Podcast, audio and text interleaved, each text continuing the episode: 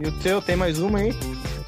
Cara, eu tenho mais duas, na verdade. Uma é a Mulher Maravilha, que eu acho que tem que ser falado, né? Acho que ela. ela Capaz, né, que você bah, tem que falar, tem que descer, né? Tem que falar, porque ela é uma personagem feminina, ela não deixou de ser feminina, ela não deixou de ser forte no, no filme, nos filmes, qualquer um que ela, que ela aparece.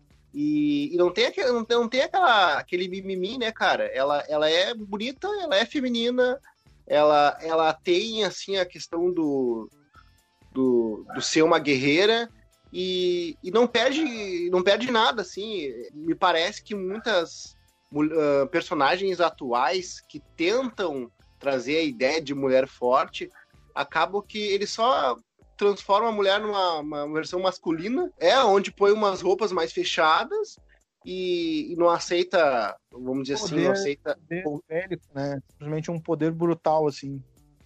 É, e, e tipo assim, aquela não aceita ser mandada ou não aceita ser, vamos dizer assim, numa hierarquia ali na, na questão funcional de emprego ou de tarefa, não aceita ser mandada por um homem, sendo que não é isso, tá? Tipo, a força, tipo, a representatividade tá na questão do. Principalmente na Mulher Maravilha, ela é feminina e, e, e, é forte igual, entendeu? Ela é bonita e é forte, não precisa, precisa rapar Bonito. a cabeça sem, sem ar.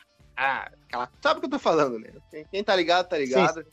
Então, Mulher Maravilha, ela representa muito bem a questão da, da mulher forte, a mulher vaidosa, a mulher bonita. Não precisa ser, ser, ser feia, não precisa ser masculinizada para ser forte.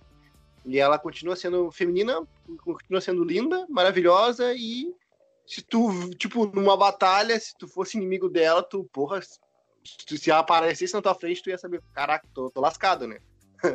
então é ah, isso que, que conta. Acho que o cara ia ficar meio. Primeira coisa, ia ficar meio de boca aberta. Aí nisso ela já te dá um socão na cara. Pronto, já perdeu. Já era.